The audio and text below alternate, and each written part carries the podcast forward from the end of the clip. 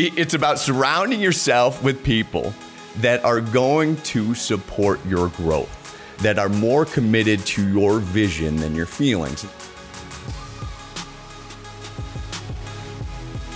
Welcome to Playmakers. I'm your host, Paul Epstein, 15 year NFL and NBA business exec, widely known as the 49ers Why Coach. Now, your coach. Join me on this journey from why to purpose to impact. The key to it all taking action. Prepare to get tactical as our guests share their daily playbook where purpose no longer has to be a distant North Star, it can become a 365 way of life. Let's go. Playmakers, it's about that time to welcome Sterling Hawkins into the conversation. Author of the latest top new release on Amazon, Hunting Discomfort. Sterling is out to break the status quo no matter what. He believes that we can all unlock incredible potential within ourselves, and he's on a mission to support people, businesses, and communities to realize that potential regardless of the circumstances from a multi billion dollar startup to collapse and then coming back to launch to investing and growing over 50 companies. Sterling takes that experience to work with C level teams from some of the largest organizations on the planet and speaks on stages around the globe. He has been seen in publications like Inc., Fast Company, The New York Times, and Forbes. I hope you're as fired up for the conversation as I am. It's time to welcome Sterling Hawkins to the Playmakers Podcast. Sterling, welcome to Playmakers. How are we doing? So good. Thanks for having me on. So good to see you too. Yeah, man, we are so fired up to have you. And look, while it's going to be a couple days, maybe a couple weeks before Playmakers are tuning into this, at the time we are recording, you are one day, literally, folks, if you're listening to this, within 24 hours of Sterling's big book release, which, by the way, humble brag, hit number one new release on Amazon no big deal. No big, no deal. big deal. So my number one question to you, Sterling, is how are you feeling? I'm in like a book launch hangover, I think. like part of me is so tired I just want to collapse. And the other part of me is so fired up, so inspired, so grateful for the hundreds and thousands of people all over the world that have, you know, commented, shared things with me, purchased the book, told me what it's meant to them. Uh, like I'm, I'm moved to my core. So you know, I, I can't express enough gratitude for the whole thing. Yeah. Well, for the first time of several, if you're listening into this, if the words, the message, the spirit of hunting discomfort resonates with you, you can pause this and head over to Amazon right now. All right. And if you're not ready yet, then I promise you in 45 to 60, we'll be ready to pull that trigger. But here's where I want to go first, Sterling. Yeah. Thanks for that, Paul. Let's go. So you're coming off a massive day. Yeah.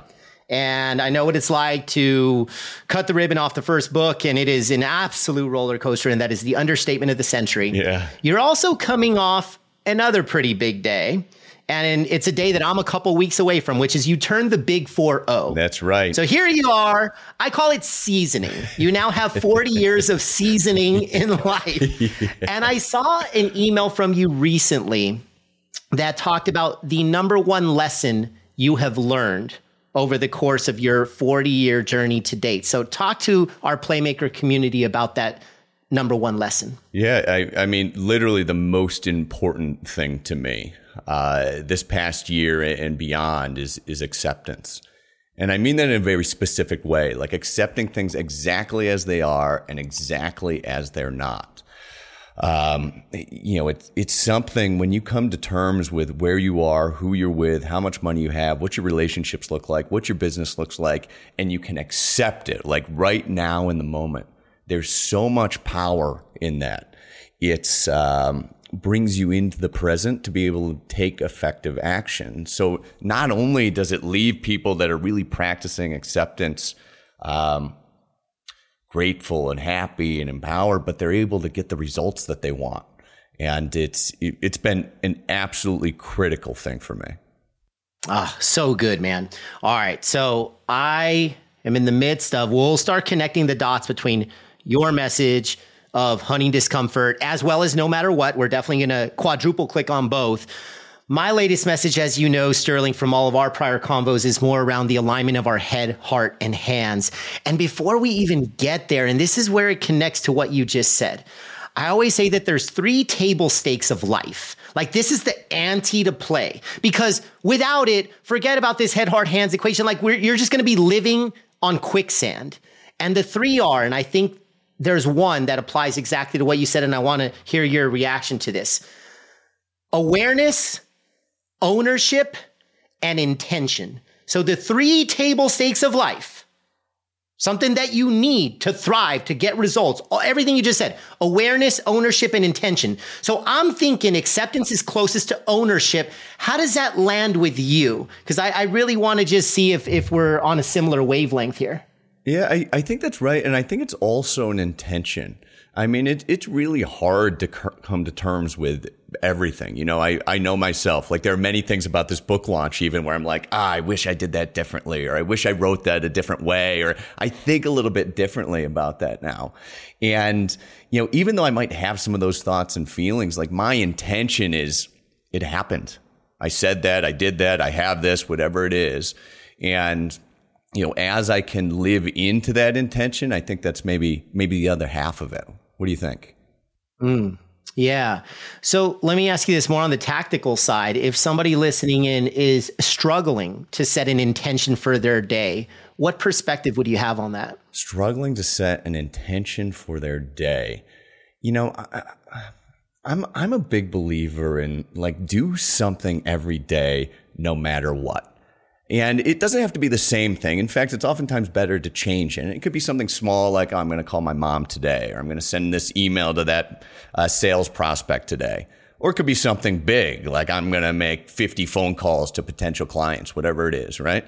But if you get up in the morning, you say, no matter what happens, I'm going to do this it starts to build your confidence and courage in yourself. So, you know, when the world falls apart and, you know, a pandemic strikes or there's this tech disruption or there's civil unrest or all these uncertainties in the world, you still know yourself as somebody that can get the results and achieve the things that you want to do. Um, it, it doesn't happen overnight. That's a muscle you've got to build over time. Yeah. And when you started to build that muscle in your life, was it intentional or did it just happen? And then now reflecting back, you could say, you know what? This is when I became more intentional and aware and all the things that we're talking about. Would, would love to. I'll tell you, the, the biggest question I get with the book, like hunting discomfort, is people look at me and they go, Sterling, you don't know the relationship I'm in or what my bank account has or what's going on with my business. Like, I don't need to hunt discomfort. I'm surrounded by it. And I say, Oh, you mean you're living with discomfort? You're not hunting it. When you hunt discomfort, you are ultimately and forever free of it. It's what true freedom is. It's not circumstantial. It's based only in and of yourself. And to answer your question, uh, I was thrown into discomfort in a, a, pretty big way. It was not a choice for me early on. I mean, especially in my younger years, going through college, even in my first company, like comfort was the way I wanted to go. And um, the circumstances afforded me that luxury. I founded a company with my dad that we sold to a group in Silicon Valley where it went on to become part of uh, what became the Apple Pay before Apple Pay. Uh, it was a little fingerprint sensor set next to the credit card terminal in stores. Uh, people looked at this thing. This is early 2000s, by the way. People looked at it as like, wow, that's the future. Take my money. So we raised $550 million, multi billion dollar valuation. Again, Holy early smokes. 2000s, there's maybe a handful of companies in that stratosphere. And I, I think I've got this thing made. I'm like, oh, Sterling. I mean, you're in unicorn status. Unicorn status, and I'm I'm ready to like declare myself the next uh, Bezos or something. Like I was so full of myself, like I'm gonna buy an island and a private jet, and I've got this whole business thing and life thing sorted. Um, but you know, life taught me a really hard lesson, which um, you know we grew too quickly, we raised too much money too fast, and when the housing market collapsed, we didn't have enough organic growth to uh, survive and the entire thing went bankrupt. And, and Paul, I think I've told you this before, but when that company crashed, my identity, who I saw myself to be, was so attached to that. who my friends were, what success looked like, what my bank account said, um, all the things that I had come to think of as defining me were gone. And I started playing out this sad country song of a story where, uh, well, obviously I didn't have a job anymore. Eventually I run out of cash. I go from a big, beautiful penthouse downtown San Francisco to my parents' house, which is, I'll tell you, incredibly humbling in your 30s. It's not a good look. At least wasn't a good look for me. And it, it got so bad, even my girlfriend broke up with me. It was like one thing after another. And I, I had this uh, moment of reckoning with myself. It was actually the first night at my parents' house. It wasn't the house I grew up in. It was a house they had moved into. So this is like a random guest bedroom. There's boxes all around. There's suitcases that I haven't unpacked. And I get into bed and I'm staring at the ceiling and I'm like, what? Like, what happened to your life, Sterling? Like I've just been thrown into the unknown, thrown into discomfort. And I made this like very private declaration to myself. I said, I don't know what and I don't know how, but I'm going to make an impact. I'm going to figure out how to make some impact with my life with three words that have become very pivotal to me, no matter what. And in the early days, it was really simple. Like, I'm going to get out of bed no matter what or I'm going to call my creditors no matter what. Like really simple steps, just like we were saying. Every day I had one thing I was going to do no matter what. And that really was the beginning of building myself back. And it was the beginning of my realization that the only thing standing in our way is discomfort. We've got to take the actions. We've got to be proactive. We're like, we need to do all the things. But my money is on that the thing between your personal results that you're dying to have or your professional results is discomfort. When you can hunt it and be free of it, a whole new world opens up. I had to learn that the hard way.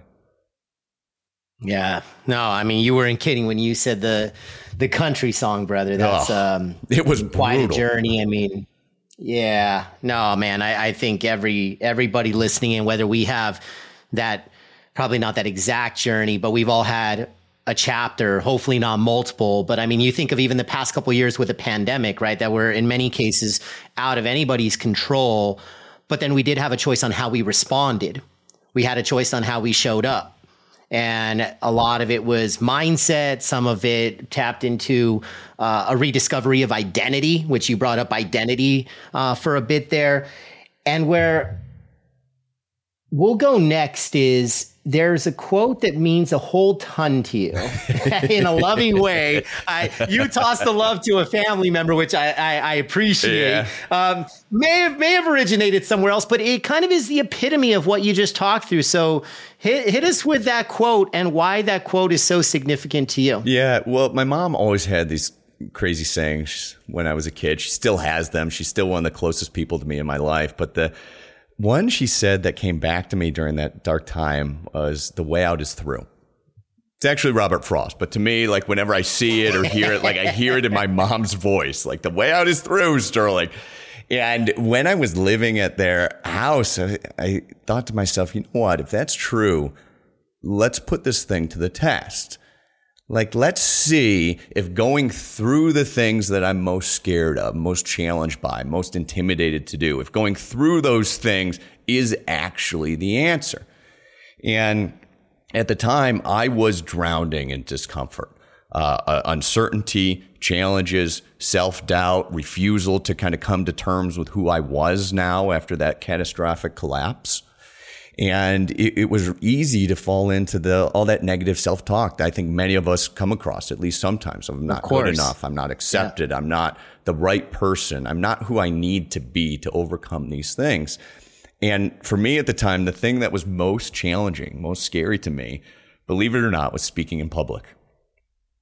I had so withdrawn from friends and relationships and business partners. Like I was so embarrassed about what I had been through and where I now was, I had pulled back from everything. And it was difficult for me to have a conversation with somebody, not to mention get up on a stage. Like I was the classic, much rather would have been in the coffin than giving the eulogy. Like hands down, kill me before I'm on the stage.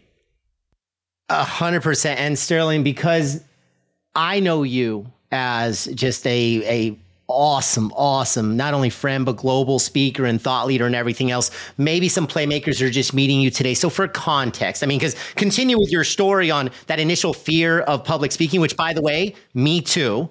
A hundred percent. I almost lost my lunch one time in the sports industry when the Maloof brothers walked in the locker room while I was delivering a client speech, and so the butterflies oh, were real. Yeah. And so, anyways, but I want you to get back into the story. But just right now, like biggest audience you've spoken at, a number of speeches, however you want to just kind of establish where you're at now, because the origin was you were afraid to speak, terrified. Uh, yeah, and so uh, the largest audience I've ever spoken to with virtual is 86,000 people, like a football stadium full of people. I, like it's mind blowing to oh me. Gosh, um, 86,000. You know, hundreds and thousands of audience members in person. I've spoken for some of the biggest companies in the world, including Kraft Heinz, Intel. Um, and I'll probably speak somewhere around 50 times this year. And it's, um, just a testament to what my mom said. Like she's right, the way out is through. But uh, pick up with a story at, at this time, and this is a number of years ago, I'm, I'm sitting at the computer thinking about the way I just through, how scared I am to talk, and my email dings. And it's this general conference invite for a conference in Singapore. Wasn't to me, wasn't inviting me to speak. It was just you know, basically junk mail. I'm sure they sent out thousands of them to all sorts of people, basically trying to get people to their conference. And I will never forget this moment where I hit reply and I said, Why don't you have me speak? Best Sterling. And Paul, I don't know if like the stars aligned or the heavens opened up or what exactly it was, but I kid you not, this conference director gets back to me. We end up having a conversation, and it was like a video game to me. Like it was so surreal that I was talking with this conference director in Singapore about giving a keynote speech that I was highly unqualified for. You know, like it was almost like I had nothing to lose and a lot to gain. So I was just playing this game and I talked him into it. It didn't get real for me until he sent me the legal paperwork, you know, confirming me as their keynote speaker. I'm like, what did I just do? Not only am I scared to speak in public, I don't know what I'm going to say. I've got no no things that we as speakers kind of think as necessary components. No website, no reel, no message, no nothing. And that sent me on about a three month obsession with what I was going to say, how I was going to say it, what my message was. And uh, my sister was right out of college at the time. And I recruited her. I talked her into, I'm like, listen, you don't have a job yet and I need help. And I would just practice this thing with her over and over and over again. Like so much so, I bet she could give you that talk verbatim today. She listened to it so much. So instead of a lot of us, we speak in front of the mirror. Your mirror was your sister, That's so right. she had the pleasure. That's right. I, I did oh, recordings, oh I did mirror, but sometimes it's helpful to like see somebody else's reaction and get their feedback. You know, that was a really important component of it.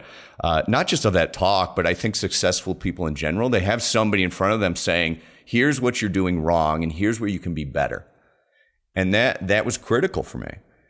And I think oftentimes I hear people talk about like the more you practice, the less nervous you'll be. That was not true for me. Or if it was, like I'm scared to think what would happen to me because I, weeks ahead of time, I started to melt. Like I, I couldn't sleep. I was full of anxiety. I was hot all the time. I'm getting on the plane, uh, just drenched. I'm so scared.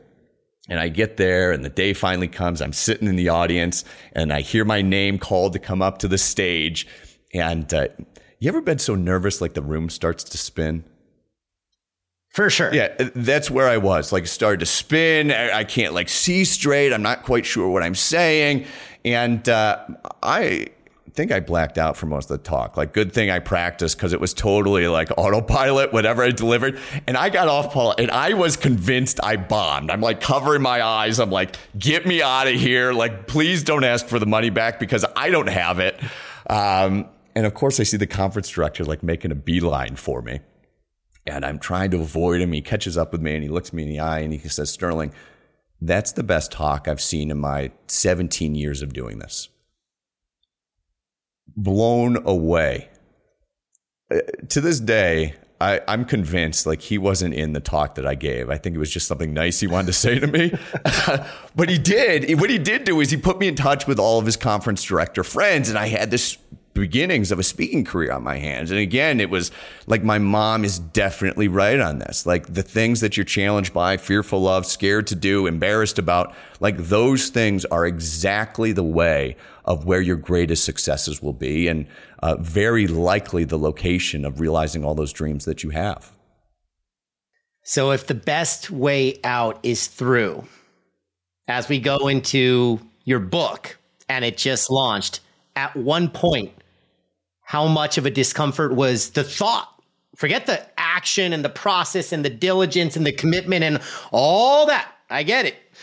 But even the thought of, I'm going to write a book. Should I write a book? Is anybody going to buy it, read it? like all these things, these inner inner pieces that I'm sure you had to tackle. But yeah. talk to us because you know you just launched a book. You're a number one new release on Amazon. You're badass. That's awesome.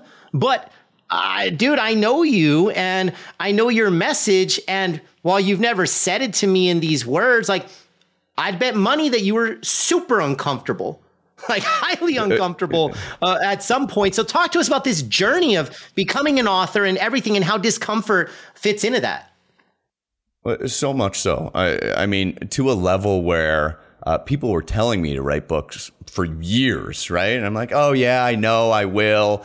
Um, and something inside me knew eventually I would do it, but candidly, I, I was scared. Who's going to read it? Who am I to write it? Um, why am I qualified to do this? Is anybody going to buy it? I'm going to do all these things, and then it's not going to make any difference. It's going to be a waste.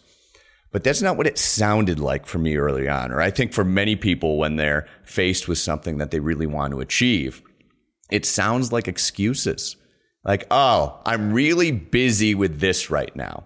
Or my time is totally committed over here or I don't have money, or I'm not like when I'm this age, then I'll be ready. That's what I was telling myself when deep down it was a discomfort that I was refusing to acknowledge. And it was in the middle of the pandemic where I kind of came to terms with it. And I said to myself, let's be real, Sterling, you're scared about this. Like this is a big deal. It's going to cost you a lot of money. You got a lot on the line. It's reputation, it's relationships, like it's all the things in my career. It's a pivotal thing for me. And I'm just scared to do it. And at that point, I, I picked up the phone. I called a publisher. I, I had been vetting them for the last couple of weeks, and I called this one publisher up that I felt we had the best rapport and best uh, business relationship. And I said, send me the contract. Let's do it. Like, let me commit in a way, just like I did with a speech. It's, it's a big part of the book. Commit in a way where there's no going back. And before I had too much time to talk myself out of it and convince myself that now wasn't the right time, I signed the paperwork and I sent it back. So I was on the line. And all the times thereafter where I felt like maybe I shouldn't do it or I don't want to do it, like that commitment called me into action beyond my feelings. And that was critical to get that book out there. And I think it's critical for anybody that's trying to reach that next level. All right, Playmakers, it's about that time to discover your why. It only takes five minutes, and on the other side, you will better understand who you are, how you think, and why you do what you do. Here's how you get the assessment text the word why to 310 564 7857. Again, open up a text and send the word why to 310 564 7857. For coaching after, DM me. For now, let's get back to the show. All right, we could go so many different directions here, but here's where I do want to go. So I love what you talked about that inner narrative that while what you were really thinking and feeling was, oh my gosh, it's going to be a ton of work. Oh, who's going to read it or buy it or all these things, right? This lack of, uh, there, there's self doubt, there's a lack of confidence. I mean, we've all been there for different things in our life, whether professional or personal. So you said excuses, and it sounded like it's not until, to use one of your other words, it's not until you accepted that the real reason was not those things you were saying. It was not that narrative it was something different. So let's bring it back to the playmakers. Let's say I'm listening in right now and I am willing to accept that I have been making excuses for a commitment. It doesn't even need to be as big as writing a book, but there is a commitment that I've been making excuses and I have not moved forward and I probably won't move forward. but the first step is awareness and acceptance. And so, my question to you is should we always be tackling these things alone? Like should i should i battle these things on my own? Or if a different piece of advice that some may have shared is talk to somebody else whether a coach or a mentor or a friend or a spouse or whomever. How do you navigate? How do you know should i tackle this on my own or should i include other people? I, I think it's literally impossible to do on your own I, I think self accountability is fantastic for maintenance. You know, if you are reliable to go to the gym five days a week, likelihood you don't need somebody to hold you accountable for that. But if you're making a stretch to something bigger, more than um, something that you really wanted to achieve that you haven't done yet, you need some kind of outside commitment and accountability, or it's just going to be too easy to shrink back because all those excuses that are going to pop up in your mind will look real and you will talk yourself out of it.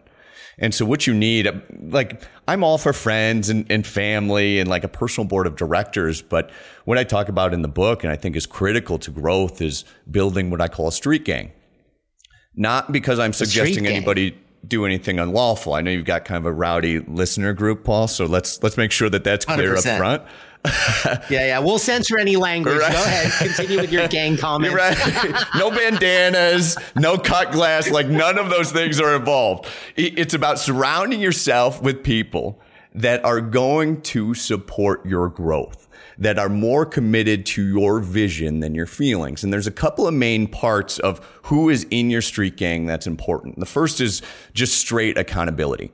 Not like, oh, you told me were going to do this tomorrow and you didn't do it. And you make excuses for each other. Like somebody that's going to go toe to toe with you and say, you didn't do it. Why? And when are we going to do it? Like, let's come up with another path forward. Not because they're coming down on you, but because they're committed to your potential. And I found in the research, when you're personally accountable like that, you're 95% more likely to achieve your goal. Not 70%, not 80%, 95% more likely to achieve the goal. Like if you actually want to achieve anything, you need somebody that's going to hold you accountable. So that's mission critical number one person. Uh, the second piece is you need some kind of mentorship. You need somebody to kind of show you the tactics and the way and maybe give you some of the connections. Um, you know, I found many friends in the speaker industry that have done exactly that for me. They've kind of said, yeah, I've taken this path. Here's what I would do different. Here's what I think you can do. Here's how I can support you. Here's how you can be better. Here's how you can shape your craft of speaking based on my expertise, based on my very specific knowledge about speaking. So mentorship is number two. It gives you kind of direction. The third piece is you need some kind of inspiration, something that lights the fire inside of you. For me, it's oftentimes family members. Uh, for you, it doesn't necessarily have to be a person. It could be a TV show, could be art, could be a significant other, but something that connects you with your reason for being and is that fire to drive you forward when it's really easier not to. And, and the fourth piece is uh, maybe the most underrated, especially in the business world, but I think the most important, which is love. Like as you're transcending who you used to be on your way to greater potential, personally or professionally, you need somebody that's going to be there for you and accept you, acceptance exactly how you are. When you're mired in that self doubt of I'm not enough, I can't do it, I don't know if I'm going to make it, you're fearful about the exposure that you're going through. You know, you're unearthing parts of you that you were maybe ashamed about or scared of or angry of. Somebody standing side by side with you, not romantic love, but like deep human love, accepting you through that is what's going to uh, give you the foundation you need to keep going. And so anybody that's got those four pieces of that street gang can't help but achieve new results. Like it's all but guaranteed. Yeah, well, I love all the elements of pun intended there of the street gang. A couple things I'll double click on and then we'll get back into this. One about love. We've heard, and like you said, in business settings, that's not a very common word. I could argue that with some of the best cultures that I've worked with, it is a very common word. And even if they don't say it, more importantly, they show it. Absolutely. More important, right? I don't need to say it. How do I behave? How do I act? How do I make decisions? All that good stuff Here's here's the litmus test. And we've all been there, uh, whether you wear the employer hat or the employee hat. Let's say you're wearing the employee hat in this case. You know, if you think of former bosses, there's some that just looked at you as a producer. If you sold widgets, they kept you. If you didn't sell widgets, they cut you. You know. And then there were others that said, hey, Paul's job may be to sell widgets, but first and foremost, I care about Paul as a person. That's it. And then when he feels that love, then actually it makes it easier to give him more critical feedback. which helps him get better. And then he can reach a higher potential because we're going to get a little uncomfortable here. But if you give me uncomfortable advice and I don't think you care about me, I'm just thinking you're an asshole. Versus if you give me uncomfortable advice, but I know you're coming from a good place, I'm like, well, that was a tough pill to swallow, but thanks for telling me. And that's the only way through. Yeah, absolutely. It's the only way you're going to get better. Um, and, and I think, you know, an important distinction there around love is it's not like a tactical application of love. It's not like I'm going to love this person in order to get them to produce this. Correct. That's not real love. And that person will know that. To your point, whether it comes across through words or through emotions, like somebody knows when you're just creating this facade of something in order to get something that you really want. You really got to come from actually loving that person and accepting that person and committed, of course, to the business goals, but more so to that personal person's personal growth. A little tongue twister there. Um, and, and they know it. And when you create a culture like that, to your point, like it's, it's incredibly empowering. It's exciting. It's inspiring. And I think it leads to the greatest companies in the world. Hmm. Yeah. I just wrote down as you were saying that love is not transactional. Right. Love is not transactional. You cannot keep score. It is this unconditional. I'm just going to take care of Sterling. Love is love. Because that's my guy. That's it. Yeah. And then and then we'll figure out the rest later. Uh, now the other piece that I wanted to hit on too was I wrote this down. Your street gang, the ideal street gang member, has to be more committed to your vision than your feelings. I've never heard it said as succinctly as that and as powerfully as that and thinking through my past, you're right. I actually can think of people that are in my inner circle, and I'll be honest, uh, they probably care so much about my feelings that I'm not sure I get great advice from them to be honest. Because they, uh, hey, it's coming from a good place, but it's always like, oh, you got this, you got this, you got this. And it's like, no, like I actually didn't say what I was supposed to, or I didn't do what I said I was going to do. So, anyways, I just think if supporting the vision outweighs the feelings, I think that's a great place, uh, place to bring us to. Yeah, well, both feelings and considerations, because there's some discomfort, as we were talking about earlier, in delivering that hard feedback, right? Like if I'm going to tell you something that's going to make you better, Paul, I'm risking you liking me. I'm risking hurting your feelings. I'm risking our relationship. And I've got to be willing to risk those things in order to make you better. Very true. Ah, that's so good, man. you use a word. You've said it maybe once or twice today, but I've heard you say it a ton. I know it's in the book a ton, and um, I know it, it. It probably gets misconstrued a lot. And so I'm just going to say the word and then tell me why the heck you use the word so much. And it's the S word and it's not four letters here. Surrender. Right. What does the word surrender mean in the context to you? Because if I'm listening in, I might hit pause on this conversation or I might keep going, but talk to us about surrender. Yeah. Well, you know, I've gotten a lot of feedback over the years like Sterling, you can't say surrender. Like that that means give up and I'm like, "No, that's not what it means." What surrender actually means is to accept things exactly as they are and exactly like they're not. It's almost synonymous with acceptance. And I, I, mean that in two specific ways. One is surrender the resources, like the hard time, assets, materials, money, uh, whatever it is. You know, if I want a coffee at Starbucks, I need to walk there, taking the time, uh, expending the energy, spending $5 on that cup of coffee or whatever they cost these days, right? I need to give what is required to get what I want. I need to surrender those resources. But the second piece is almost more important, which is you need to surrender your resistance, your anger, your unacceptance. if that's a word, about any of those things. Uh, Carl Jung, famous psychologist, I'm sure you've talked about him on the show before. Um, you know, his, I always get a kick out of the fact that his research is the foundation of the Myers Briggs personality test that we all took when we were in like middle school. Remember oh, those? Oh, for sure. If not earlier. Yeah, I, I, don't know if they're still giving that test out anymore, but like Carl Jung's the man when it comes to psychology. And, and he said, we cannot change anything until we accept it. Condemnation about not having enough money, enough time, enough resources, not being in the right place in your life, not being the right age, condemnation about any of those things does not liberate. It oppresses. And your negative feelings about whatever the current circumstances are is literally an anchor that will hold you back. Yeah. Ah, oh, gosh, so good, man. All right, I mentioned that we were going to take a turn toward integrating where you've been on this mission and movement. We're going to get to the movement, but this mission of rallying people around this thought and this inspiration of uh, just attacking discomfort, hunting discomfort.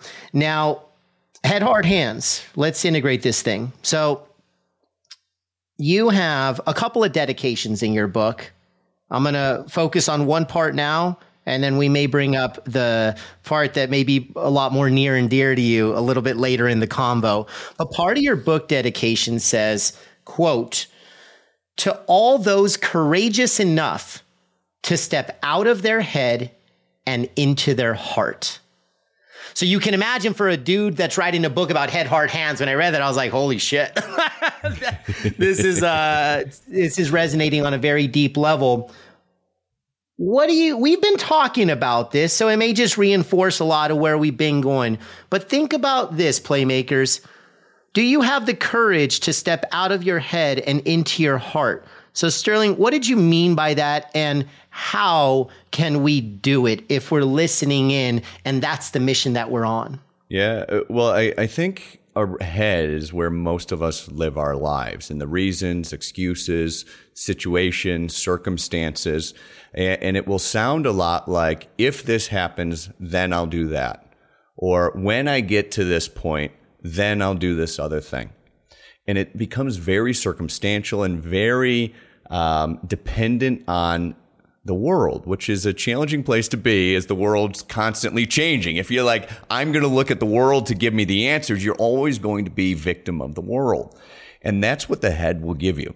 Don't get me wrong. Head's important. You got to have the strategy. You got to know where you're going. You got to, you know, do all the things. But that's not where real results are. Real results are when you step out of those reasons, step out of those excuses, and step into the courage that it takes to do things like commit to something that you're not sure how you're actually going to achieve. It comes from stepping into your heart and the fear of maybe starting that business or writing that book like it was for me or launching that new division or sharing with your team the hard truths about where you're at right now, what you need to do to recover. You know, you can spend an entire life sitting in your head with the excuses and the reasons and all the um, circumstances as to why you're not living the results that you want. And it will end to a place based on research that leads you onto your death, deathbed having a lot of regrets, saying, number one regret, I didn't have the courage to live the life that was true to myself. And when you realize that, you come to terms with that. For me, it, it, was a little bit forced on me, and then it's been backed up by you know thousands of hours of research and case study and work with clients, and everything else. But when you come to terms with that, you realize that you start living your life differently, and you realize that where the results that I want actually live are not in my head; they're in my heart, and that's what this whole movement, the book, and what my life's about. Oh, so good. All right, a couple things. You mentioned regret. At the time we're having this conversation, I know a lot of folks uh, plug into the thought leadership of Dan Pink, and he wrote a, a phenomenal book recently about uh, the concept of regret and how there's different things. But I'll tell you from my personal research, both qualitative and quantitative, for all playmakers, if you're listening into this, imagine that you were interviewing folks that are in their later years of life. Some of them, in the, in my case, I've talked to folks that it's already in a terminal situation. Like they they know it's it's a weeks or months game, maybe a days game. It is not a years game. And you talk to them about their reflections in life. And it's so fascinating, Sterling, that I have yet to hear that people regret the things that they tried to do and were just unsuccessful at. Hey, I went for it, it didn't work out. That rarely, if ever, comes up. You know what comes up almost every single time? It's when they didn't swing the bat.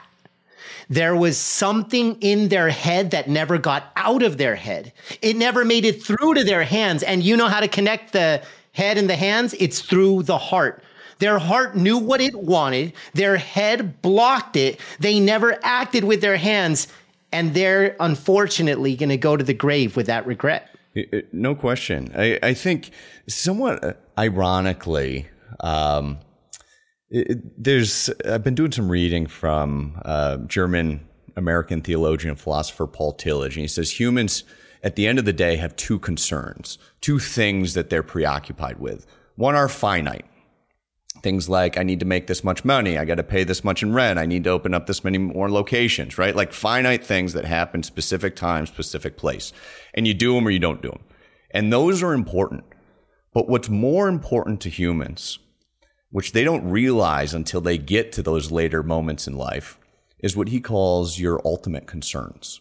Things like love, joy, peace, and happiness that no matter what happens in the world can never be taken away from you. And the ironic thing is when you connect with that ultimate concern inside of yourself, that love, that joy, that inspiration, whatever it is, it will ultimately yield the results that you want in life as well. It's to your point, like you unlock the heart and all of a sudden your head and your hands are connected.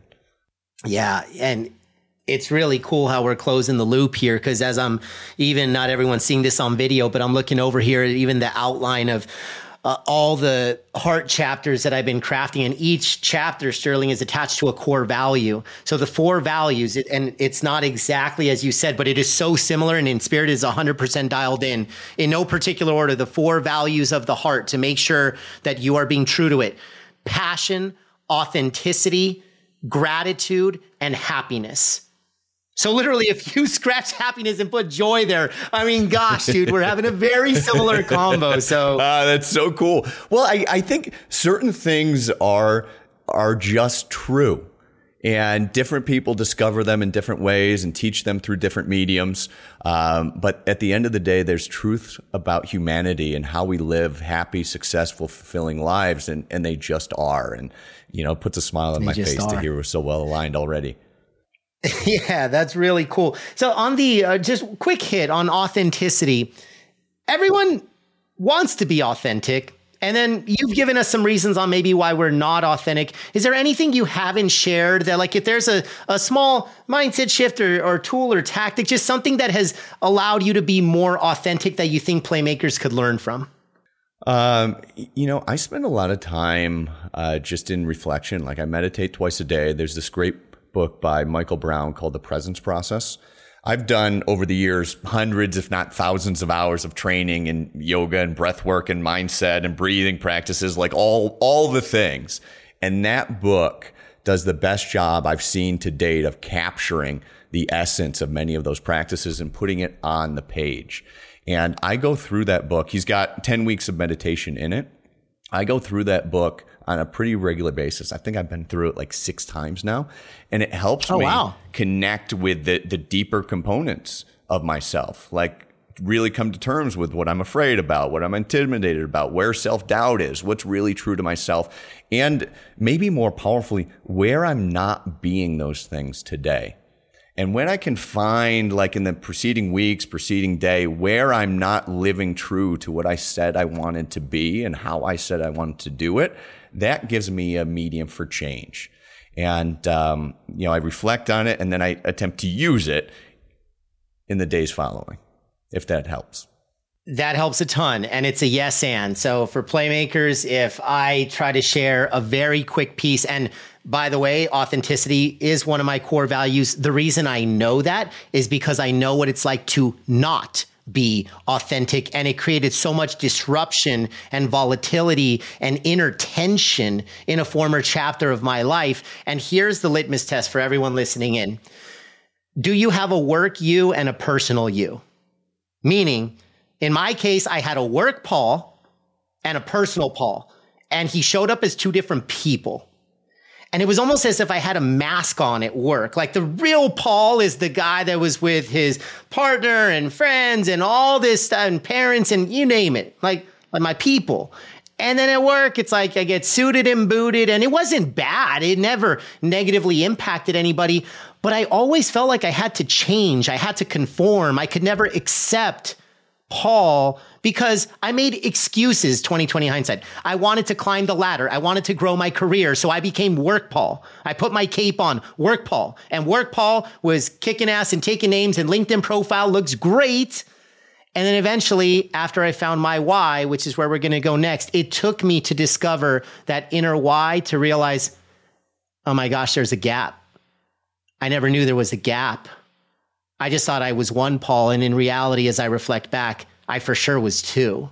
And so I just think that's an honest, authentic inner scope of if you're listening in, do you show up differently in different environments? And until you're only one person, so until you show up the same in every environment, that's authenticity at its finest. And I think it sounds utopian, but I think it's something that we can all strive for. So good.